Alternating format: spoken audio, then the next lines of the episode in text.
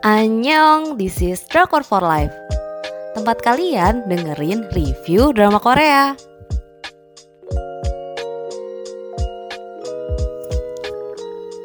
Review drama Korea The Silent Sea Sebuah misi mematikan mengambil sampel di pangkalan terbengkalai di bulan Jaringan penyiarannya Netflix tanggal penayangan 24 Desember 2021. Jumlah episodenya 8 episode untuk rating 4 dari 5. Sinopsisnya saat ini adalah tahun 2075. Jadi kita settingnya maju ke depan. Bumi sedang tidak baik-baik saja. Bumi kekurangan air dan bahan pangan akibat penggurunan. Hujan tidak lagi turun dan kualitas tanah menurun. Kemudian diutuslah Han Jun Jae seorang prajurit untuk badan antariksa. Hmm, dia diutus untuk berangkat ke bulan. Kapten Han bertanggung jawab untuk timnya. Mereka memiliki misi rahasia yaitu mengambil sampel penelitian Balhe. Jadi ada pusat penelitian di bulan, dia sudah terbengkalai. E, namanya Balhe. Sampel ini dianggap mampu untuk menyelamatkan bumi dari kekurangan air. Kapten Han juga berangkat dengan dokter maaf dokter Song Ji An, seorang peneliti yang membawa rahasianya ke bulan. Cerita ini diawali dengan gambaran cerita yang sangat seru sih menurut aku. Alur cerita Netflix emang jarang gagal sih alur ceritanya tuh rapet, jadi tegang terus dan asli candu. Tapi sayangnya lagi dari series Netflix selalu mengakhirinya dengan open ending, banyak pertanyaan yang belum terjawab. Tapi ya ini tuh kayaknya series Korea pertama yang mengusung tema outer space, ya nggak sih? Nah ceritanya uh, juga masuk maju ke masa depan di tahun 2075 uh, sebenarnya dari 22 2022 ke 2075 tuh bisa dibilang deket sih. Uh, science fiction tentang desersi cukup nakut-nakutin menurut aku kayak maksudnya setelah aku nonton ya udah biasa aja tapi untuk bikin konten ini apa bagaimana apa itu des apa desersi itu kayak akhirnya aku takut tahu Uh, masalah dimulai ketika tim sampai ke pangkalan penelitian Balhe. Kenapa? Sampel yang mereka cari ternyata nggak ada di ruang sampel. Bahkan muncul makhluk misterius yang mencoba memiliki sampel tersebut hingga menelan korban jiwa. Kemudian muncul penyakit misterius. Suchan tiba-tiba mengeluarkan air dalam jumlah banyak lewat mulutnya hingga meninggal. Kok bisa? Itu bener-bener, oh aku ikut stres di situ. Uh, terus aku bakal bahas sedikit penokohannya ya.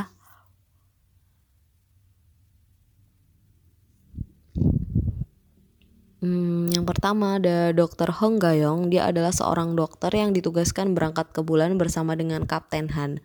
Dia berangkat sebagai dokter untuk mendukung dan memastikan tim dalam keadaan prima. Kayaknya baru pertama kali aku lihat ibu sejuta umat ini dapat peran gak jadi ibu gitu. Sekeren itu sih emang aktingnya. Karakter dokter Hong di sini nggak cuma pinter doang tapi sat sat cak cak wat wat banget lah. Analisanya sama analisanya sama masalah yang dihadapi itu benar-benar cepet gitu.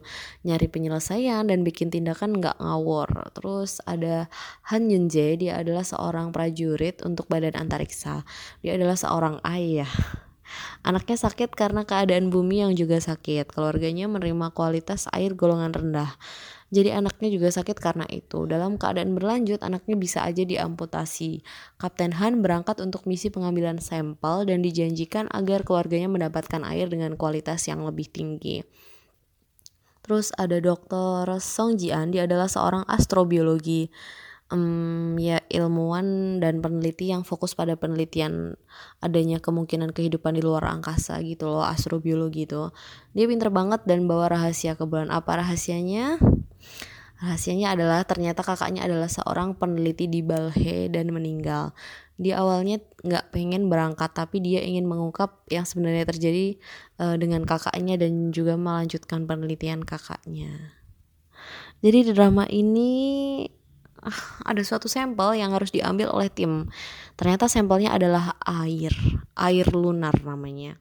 Nah, air ini sifatnya bila ketemu dengan darah maka akan membelah diri tanpa henti. Sampel inilah yang akhirnya harus dibawa ke bumi untuk menyelamatkan peradaban manusia yang kekurangan air. Tapi juga bisa jadi problem karena pertumbuhan yang tidak terkendali itu. Jadi benar-benar dia tumbuh nggak terkendali bisa jadi banyak banget bisa nenggelamin apa pun gitu. Serem kan ya? Uh, nah terus uh, beneran ada nggak sih air di bulan itu? Jadi aku kutip dari BBC News per tanggal 26 Oktober 2020, NASA mengonfirmasi bahwa mereka menemukan air di bulan. Nah, air ini uh, tapi dalam bentuk beku dan tersimpan di permukaan bulan.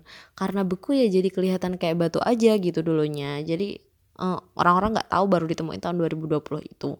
Peneliti bilangnya air magmatik karena muncul dari uh, dalam bulan terus keluar ke permukaan.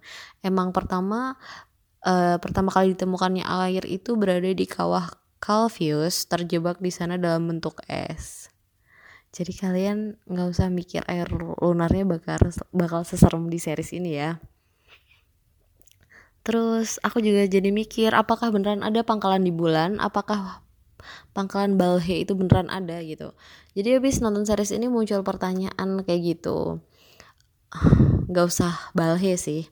Ada nggak sih pangkalan di bulan gitu aja? Jawabannya adalah nggak ada tapi sudah ada rencana. Jadi setelah ditemukan air di bulan NASA berencana membangun pangkalan di bulan.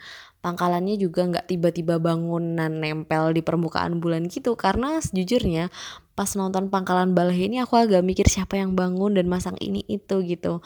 Karena setauku stasiun di luar angkasa tuh dia berupa kayak pesawat gitu aja stasiunnya juga terbang gitu. Aku ngebayangin pak tukang astronot tukang terus ngebangun itu. Agak konyol sih. Jadi ngedatengin astronot aja susah gitu. Apalagi ngedatengin pak tukang astronot kan ya kan?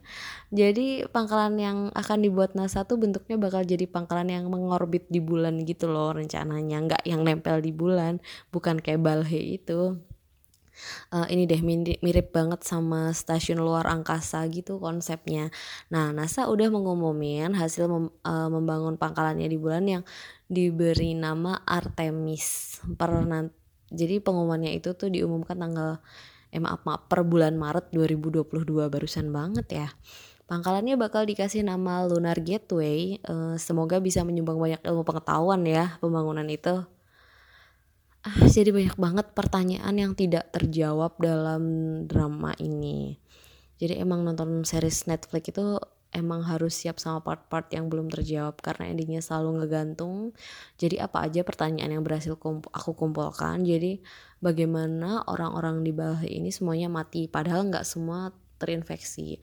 Terus kenapa sih mereka dibiarin mati di sana dan nggak dievakuasi aja? Ya maksudnya kan jadi terhenti gitu penelitiannya. Padahal kan orang ini butuh. Selanjutnya bagaimana si Luna hidup selama lima tahun? Apa iya dia beneran nggak makan? Terus siapa aja yang akhirnya selamat buat balik bisa ke bumi? Apakah Kapten Han akhirnya bisa balik?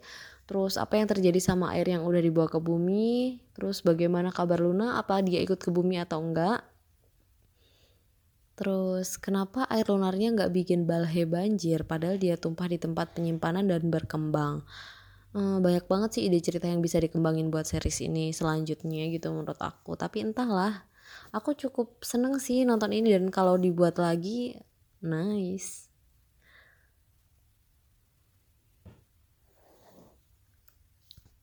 Uh, series ini meskipun cuma 8 episode tapi bisa menghadirkan sesuatu yang super bagus. Setiap scenes-nya berasa real. Hmm, Ini ternyata nggak lepas dari banyak usaha dari kru dan artisnya. Apa aja jadi kostum astronot itu beratnya 8,5 kg.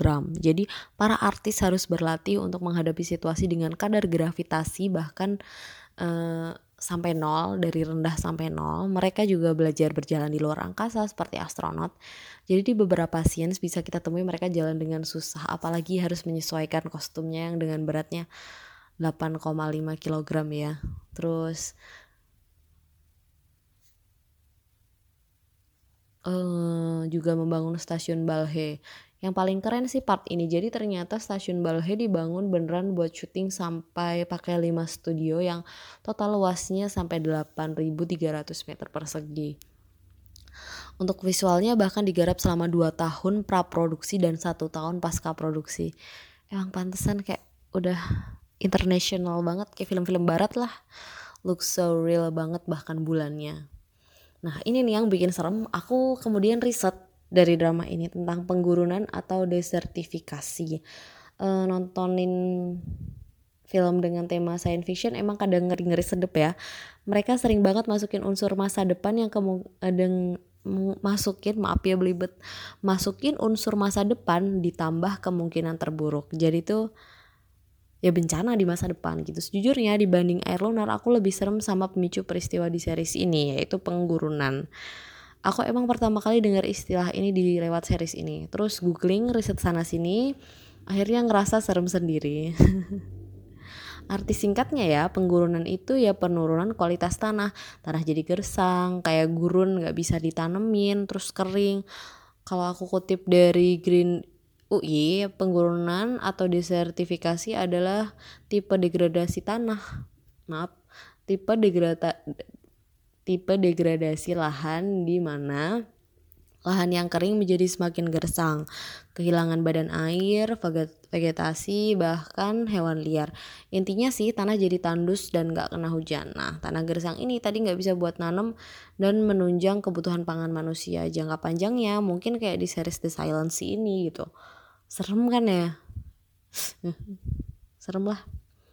Terus sudah lima tahun pasca tragedi yang menewaskan seluruh peneliti, peneliti dan staf di pangkalan Balhe, Kapten Han bersama timnya kembali masuk ke pangkalan Balhe menemukan banyak jasad tergeletak. Jasadnya utuh setelah lima tahun berselang. Kenapa?